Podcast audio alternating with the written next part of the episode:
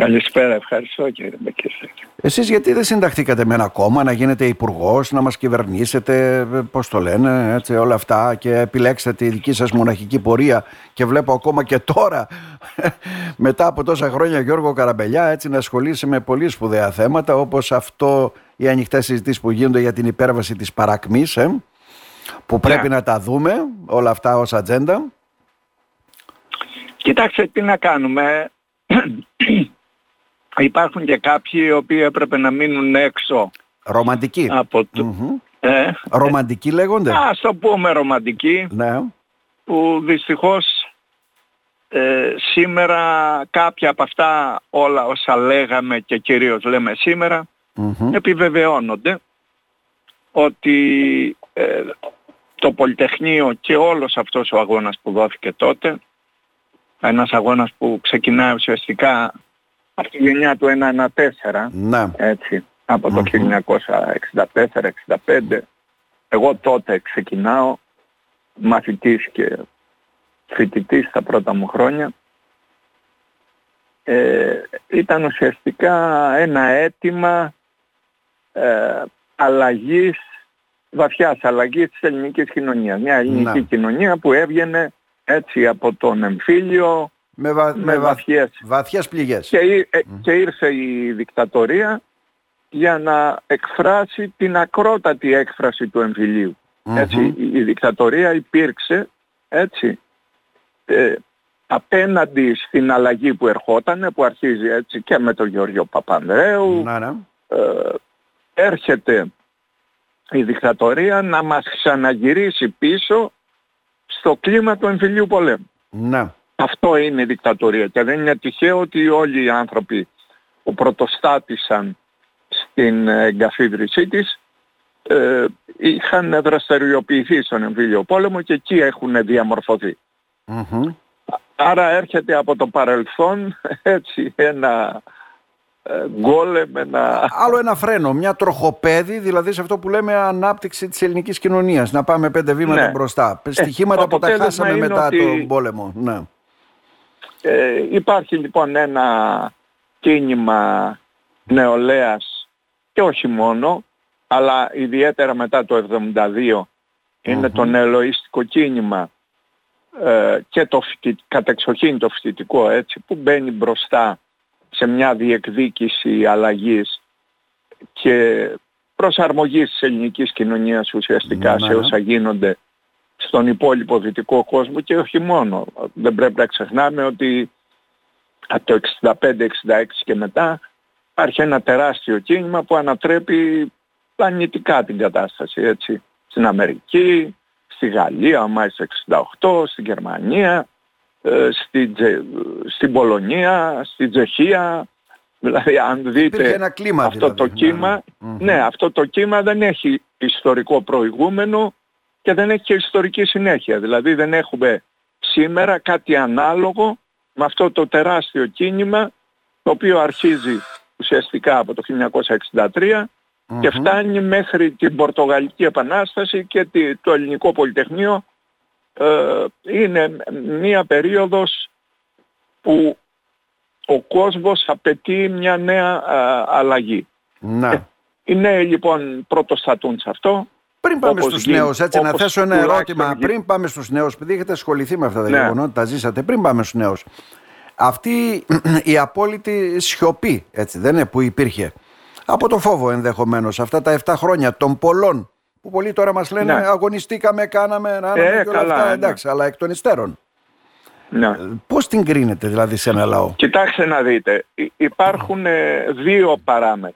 Να. Η μία είναι ότι η Χούντα ε, ή- βρέθηκε σε μια στιγμή σχετικά υψηλής οικονομικής ανάπτυξης και κυρίως τεράστιας οικοδομικής, ε, Οικοδομικής επέκτασης. και- Η Ελλάδα είναι πρώτη Ναι. χώρα στον κόσμο Ναι. σε αριθμό ε, κατασκευών ε, οικειών σε σχέση με τον πληθυσμό της. Είναι. Μμμ. Έτσι.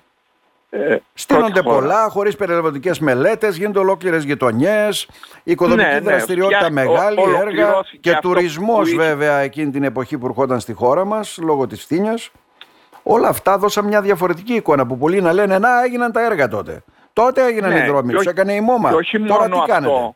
Ναι. Αυτό διαμόρφωσε και ένα σύνολο από στρώματα και συμφέροντα τα οποία δεν ε, τους καλάρεσε όχι σόν και καλά ε, η φάλαγγα της δικτατορίας τους καλάρεσε όμως αυτό το καθεστώς Μάλιστα. στο οποίο δεν υπήρχαν διεκδικήσεις, δεν υπήρχαν απεργίες, ε, δεν υπήρχε τίποτα. Επομένως ένα κομμάτι των μεσαίων στρωμάτων, ας το πούμε έτσι όπως σήμερα λέγεται, Μμμ. έτσι τόσο πολύ, Συμβιβάστηκε απλά. είχε βολευτεί με τη Χούντα. Και αυτή είναι η πραγματικότητα. Να. Έτσι.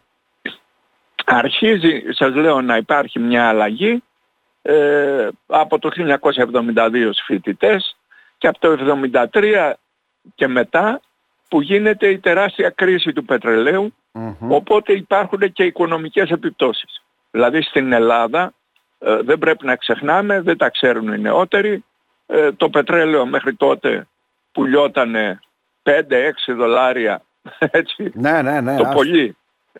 Έτσι, Μέχρι και εκεί 50 εκεί. δραχμές, 50 δραχμές το λίτρο το είχαμε επί Μητσοτάκη ακόμα. Ναι, καταλαβαίνετε. Μετά τη Χούντα. Έτσι, ακριβώς. Ε, και γίνεται μια τεράστια εκτείναξη και αυτό επί Μπετσοτάκη όταν είχατε πια ανέβει οι τιμές πάρα πολύ. Να. Ε, επομένως τότε γίνεται τριπλασιασμός ή τετραπλασιασμός των τιμών του πετρελαίου διεθνώς μετά τον πόλεμο, έναν Άραβο-Ισραηλινό πόλεμο και τότε, το 1973. Ναι. Μετά από αυτό ξεκινάει η άνοδος των τιμών του πετρελαίου, τριπλασιάζονται, τετραπλασιάζονται και αυτό επηρεάζει πολύ και την ελληνική οικονομία. Και επομένως κάποια στρώματα αρχίζουν να στριμώχνονται. Μμμ. Άρα ε, αρχίζει να υπάρχει μια δυσαρέσκεια. Αυτό το υπόβαθρο της Δεύτερον- δυσαρέσκειας. Ναι. Μμμ. Ναι, δεύτερον υπάρχει μια πίεση ε, και από την ε, Ευρώπη τότε και από τις Ηνωμένες Πολιτείες για προσαρμογή του καθεστώτος. Και έτσι ο Παπαδόπλος, γι' αυτό πρέπει να δούμε τη συγκυρία μέσα στην οποία γίνει το Πολυτεχνείο, Μμμ. ο Παπαδόπλος που ήταν, είχε, γι- ήταν ο πρωθυπουργός και αρχηγός της, ε, έτσι, της δικτατορίας, ξεκίνησε ε, τη λεγόμενη διαδικασία ε, της ε, ομαλοποίησης. Ναι. Δηλαδή ε, φέρνει τον ε, Μαρκεζίνη Ναι, ναι. το Σπυρίδωνα Μαρκεζίνη ως Πρωθυπουργό και βάζει μπροστά μια διαδικασία για να γίνουν εκλογές ελεγχόμενες. Μμμ. Ε, άποψη στην οποία είχαν συμφωνήσει και πολλοί και από την αριστερά τότε. Δεν θέλω να ξύνω πληγές, διότι Καλά, ήταν η μια αριστερά μεγάλη ήταν και κόντρα. η πρώτη τότε που αντέδρασε και στα γεγονότα του Πολυτεχνείου με τους 300 προβοκάτορες και επίσημα μάλιστα. Ναι, ε, ε, και το άλλο κομμάτι της αριστεράς, επίσης αυτό που σήμερα θα λέγαμε συνεχίζει το ΣΥΡΙΖΑ, ε, και αυτό έλεγε ότι να μπούμε μέσα στη διαδικασία της ομαλοποίησης. Ε, Ήρθε λοιπόν η εξέγερση του Πολυτεχνείου, τίναξε στον αέρα αυτό το σχέδιο και οδήγησε στην ανατροπή του Παπαδόπουλου από τους σκληρούς Μμμ. τους λεγόμενους του Ιωαννίδη. Να. Γι' αυτό το λόγο πέφτει ο Παπαδόπουλος, διότι υπήρξε μια διαδικασία ε, υποτίθεται ομαλοποίησης και να περάσουμε σε ελεγχόμενες εκλογές Να, ναι. και να υπάρξει ένα είδος έτσι ε, Άρα ήρθε το, ελεγχόμενου κοινοβουλευτισμού. ήρθε το πλήρωμα του χρόνου και οι διεθνείς συγκαιρίες που βοηθήσαν όλη αυτή την κατάσταση, έτσι δεν είναι; Ακριβώς. Δηλαδή αυτό ε, είχε προκαλέσει μια σχετική χαλάρωση της καταστολής. Το καταλαβαίνουμε. Ναι, ναι, ναι. Δεν μπορούσες να λες πάμε σε εκλογές και να έχεις τα- την καταστολή που είχες πριν. Ε, μέσα από αυτό έχει συμβεί πολύ συχνά στην ιστορία. Όταν τα δικτατορικά καθεστώτα ε, σε- νιώθουν ότι δεν πάνε καλά και θέλουν να χαλαρωσουν για να μετασχηματιστούν, εκεί βγαίνει η αντίδραση έτσι, ε, του κόσμου. Και με αυτή την έννοια, κάτω από αυτές τις συνθήκες, η φοιτητική εξέγερση μπόρεσε να συγκεντρώσει γύρω της ένα ευρύτερο στρώμα, κυρίως Και την αγκάλιασαν νεολαίων, όλοι μετά. αλλά και τη Ναι. συμπάθεια μεγάλου κομματιού του κόσμου. Ναι. Έτσι. Μμμ. Το ζήτημα είναι ότι αυτή η εξέγερση ε, έχει ένα χαρακτήρα που σήμερα έχει παραβιαστεί. Δηλαδή; Να, να εξηγήσω. Καλά, καταρχήν δεν ξεκίνησε από τα κόμματα. Να. Έτσι, εκείνοι που... Κανένα κόμμα ε, δεν ήταν μέσα. Κανένα κόμμα, ας πουμε ε, δεν... Ε, ήταν όλοι το έβλεπαν ως... Ε, άλλοι το είπαν προβοκάτσια, όπως είχε πει το τότε καταδίκασαν κιόλα. η ναι. νεολαία του κουκουε Άλλοι λέγανε γιατί όλοι έβλεπαν αυτή την πορεία που σας λέω. Την ναι. πορεία προς την ομαλοποίηση. Άρα θεώρησαν ότι αυτό ήταν ενέργεια που ανέτρεπε αυτή τη λογική. Γι' αυτό ξεκίνησε από ανθρώπους που ήταν εκτός των κομμάτων ναι, ναι. και ε, οι οποίοι πρωτοστάτησαν σταδιακώς υποχρεώθηκαν και οι νεολαίες των κομμάτων, δεν μπορούσε να γίνει αυτό. Μετά πήραν μέρος όλοι, ναι. Να συμμετάσχουν. Αναλάβαν και τα ραδιόφωνα και όλα αυτά, μετά πήραν μέρος όλοι. Ναι, ναι. ναι. Πάμε. Ε, Επομένως, και είχε ένα χαρακτήρα διτό. Δηλαδή από τη μία η κοινωνική έτσι και πολιτική, κοινωνικές και πολιτικές ελευθερίες, το, η πτώση της Χούντας και ταυτόχρονα ήταν πατριωτική. Διότι εκείνη την περίοδο ε, όλη η ελληνική κοινωνία προσέβλεπε στην Κύπρο ένα σύνολο από τέτοια Βεβαίως η μεγάλη ζημιά που έκανε η δικτατορία είναι ότι επειδή προέβαλε το πατρίς θρησκεία οικογένεια αυτό στη συνείδηση των νέων παιδιών Αλωτριώθηκαν ε, αυτά. Δόθηκε ακρι, διαφορετικό δηλαδή νόημα και σημασία. α, ναι. Ακριβώς. Έτσι. Ε, και άρα αυτός σφραγίζει τις εξελίξεις μεταπολίτευσης. Πάντως στο Πολυτεχνείο με την ελληνική σημαία ήταν και θα δείτε και σήμερα η μόνη φορά που εμφανίζεται ελληνική σημαία στις διαδηλώσεις των νεολαίων της αριστεράς είναι μόνο στο Πολυτεχνείο που είναι η, σημαία του Πολυτεχνείου. Σημαία του πολυτεχνειου Ναι, διότι τότε έτσι δεν υπήρχε κανείς ο οποίος να λέει όπως σήμερα ε, το Αιγαίο ανήκει στα ψάρια του ή να καίει την ελληνική σημαία της διαδηλώσεις. Ναι. Ε, ε την Αμερικάνικη καίγανε. Ήταν ένας διαφορετικός έτσι. αγώνας. Ναι. Ακριβώς. Ε, αυτό όμως μέσα στις συνθήκες μεταπολίτευσης που όπως σας είπα ε, είχε ένα δεύτερο στοιχείο. Ότι η πτώση της δικτατορίας δεν έγινε αποκλειστικά ή μόνο ή κυρίως από το Πολυτεχνείο. Ναι, το Πολυτεχνείο αποδυνάμωσε το καθεστώς, ναι. το οδήγησε σε σκληρότερη ε, έτσι, μορφή δικτατορία, στην δικτατορία Ιωαννίδη. Ιωαννίδη. Που όμως τι έκανε, έκανε το πραξικόπημα στην Κύπρο και... Το πληρώσαμε εθνικά. Ναι. Ακριβώς. Τόσο που με να λένε οι, οι, οπαδοί, οι οπαδοί του Παπαδόπουλου ότι δεν φταίμε εμείς, φταίει ο Ιωαννίδης. Ναι. Καταλαβαίνετε ναι. τι εννοώ. Ενώ ναι. αυτός είχε ξεκινήσει όλη την ιστορία με τον Μακάριο δεν έχει καν σημασία Σημασία έχει ότι η πτώση της δικτατορίας και η αλλαγή και η μεταπολίτευση έχει δύο πηγές. Η Ναι. μία είναι το Πολυτεχνείο και η δεύτερη πιο άμεση και καθοριστική, διότι γίνεται σχεδόν 8-9 μήνες μετά, Μμμ. είναι ε, το Κυπριακό. Το Κυπριακό. Ε, αυτή Υπό τη το βάρος δεύτερη αυτών πλευρά, των γεγονότων δηλαδή. Ναι. ακριβώς, αυτή τη δεύτερη πλευρά ε, την υποτίμησε ε, συστηματικά η αριστερά σε αντίθεση με το Πασόκ της πρώτης περίοδου, έτσι το Πασόκ του ανδρεα που Μμμ. προέβαλε από η Ελλάδα στους Έλληνες και σοσιαλισμός, δηλαδή ε, το είναι δι, διπλό χαρακτήρα, Ναι, ναι. έτσι πατριωτικό και κοινωνικό, η αριστερά σταδιακώς εγκατέλειψε την πατριωτική πλευρά, σχεδόν εντελώς, έτσι. Ναι, και Θα τώρα- δείτε σήμερα... Και τώρα τελευταία είναι επιλήψιμο πατριωτική αριστερά και στο Α, ΣΥΡΙΖΑ ακριβώς, ακόμα. ακριβώς. Καταλαβαίνετε, παρεξηγούνται κάποιοι Γι' αυτό παλιοί θέλει να σύντροφοι. το ξαναπιάσει ο Κασελάκης Μα το τώρα. πιάσει κασελάκι στην πατριωτική αριστερά. Ναι. ναι, ναι. Ε, Είμαστε... και ναι. Άρα, ε, αν θα υπήρχε κάτι να πει κανείς για τη δικτατορία, για την, ε, και για τις πορείες του Πολυτεχνείου κτλ. Δεν είναι δυνατόν να γίνονται πορείες του Πολυτεχνείου και, πο- και να ακούμε για την Παλαιστίνη, να ακούμε για άλλα Ναι. κινήματα. Καλώς, έτσι. Και να μην ακούμε ποτέ για τα εθνικά δίκαια της Ελλάδας. Δηλαδή στην πορεία του Πολυτεχνείου δεν θα ακουστεί τίποτα για τα ελληνοτουρκικά, δεν θα ακουστεί ποτέ τίποτα για την Κύπρο, όλα αυτά καταστέλλονται ως εθνικιστικά. Άρα, τι μένει Άρα- στη νέα γενιά για να καταλάβουμε, Γιώργο Καραμπελιά; Δηλαδή, είναι μια Κοιτάξτε, επέτειος από διαμορφώθηκε- συνήθεια που τη γιορτάζουμε; Ε, έχει αφήσει Κοιτάξτε. κάποια μηνύματα διαχρονικά; Κοιτάξτε το, οπωσδήποτε, επειδή ήταν μια εξέγερση της νεολαίας και έβαζε έτοιμα ελευθερία, ψωμί, παιδεία, ελευθερία που ήταν τα αιτήματα έτσι του Πολυτεχνείου, οπωσδήποτε ε, σε ένα βαθμό συγκινεί ε, ναι. έτσι κάποια νεότερα παιδιά. Ε, χωρίς όμως να αντιπροσωπεύει κάτι το οποίο να είναι στη ζωή του σήμερα.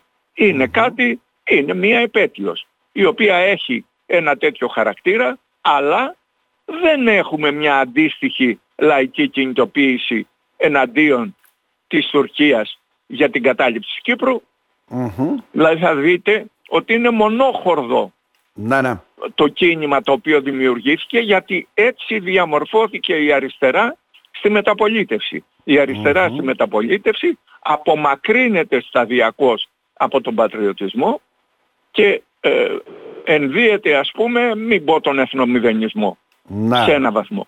Έτσι. Άρα. Ε, αυτό είναι το πρόβλημα. Δηλαδή δεν μπορεί σήμερα να συνεγείρεις ε, τους νέους οι οποίοι έχουν πατριωτικές και το βλέπουμε και στις ε, δημοσκοπήσεις και τα λοιπά. Το ναι. μεγαλύτερο κομμάτι των νέων έχει τέτοιο. Όταν λοιπόν εσύ κάνεις μια πορεία η οποία κυριαρχείται απολύτως από τα κόμματα της αριστεράς και την άκρα αριστερά και δεν μπορεί να εκφραστεί το και γι' αυτό έχουν μεταβληθεί σε πορείες αυτών των κομμάτων τελικά ναι, ναι. και δεν μπορεί να εκφραστεί η υπόλοιπη νεολαία και το υπόλοιπο λαϊκό κομμάτι έχουμε πρόβλημα. Είδατε ότι ακόμα και ο Ανδρουλάκης έτσι ναι, του, ε, αυγά. Προπυλακίστηκε. Ναι.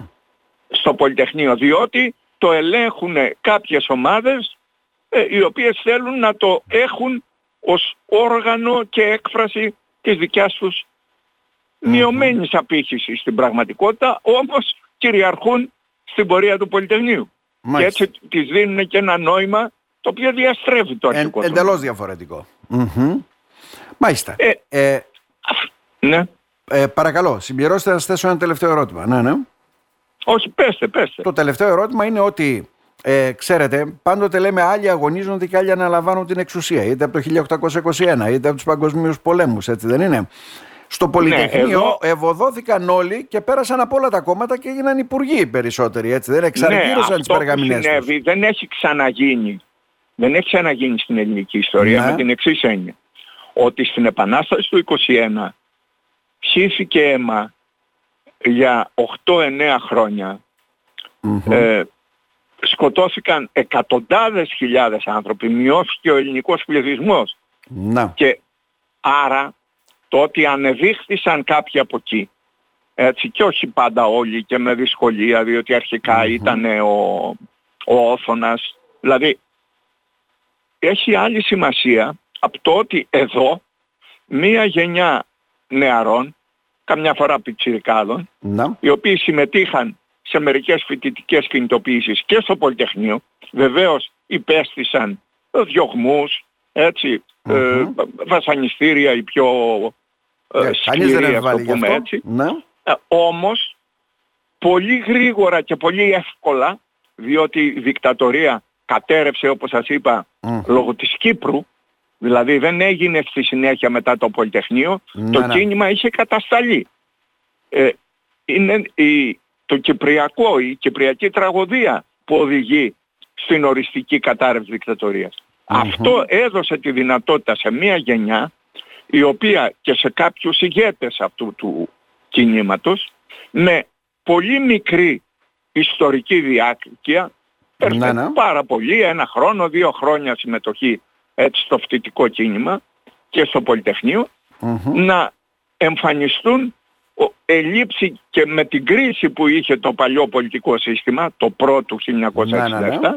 να εμφανιστούν ως η νέα η νέοι παράκλητοι και η νέα ηγεσία των πολιτικών Αυτό που είπατε. Η οποία και τι έχουμε 20, 20 άριδες, 22 οι οποίοι γίνονται έτσι και άρα καβαλήσαν και το καλάμι ναι, μέσα σε ελάχιστα χρόνια συντάχθηκαν με το ε, σύστημα.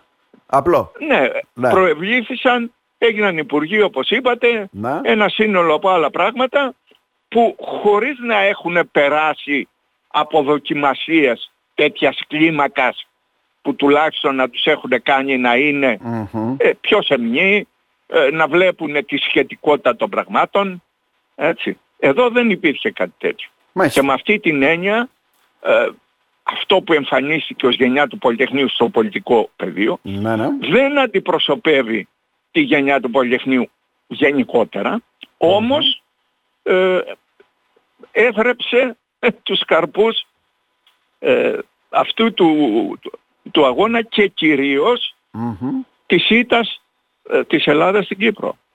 Ναι. Γι' αυτό εξάλλου έχει ενσωματωμένα στοιχεία ε, τα οποία δεν είχαν πατριωτική διάσταση. Μάλιστα. Διότι υποβάθμιζε Γιώργο Καραμπελιά. την πλευρά Κύπρος. Θα το δείτε σε όλη τη μεταπολίτευση. Ναι. Γιώργο Καραμπελιά, να σε ευχαριστήσουμε θερμά. Θα μπορούσατε να μας πείτε πολλά βέβαια, αλλά θα τα πούμε εν καιρό όλα. Ωραία, ευχαριστώ Ε, πολύ. Νομίζω ότι το κεντρικό νόημα, το μήνυμα, αλλά και μ, τι συνέβη διαχρονικά το δώσαμε. Να είστε καλά. Να σας Σε ευχαριστήσουμε ευχαριστώ θερμά. πολύ. Γεια. Να.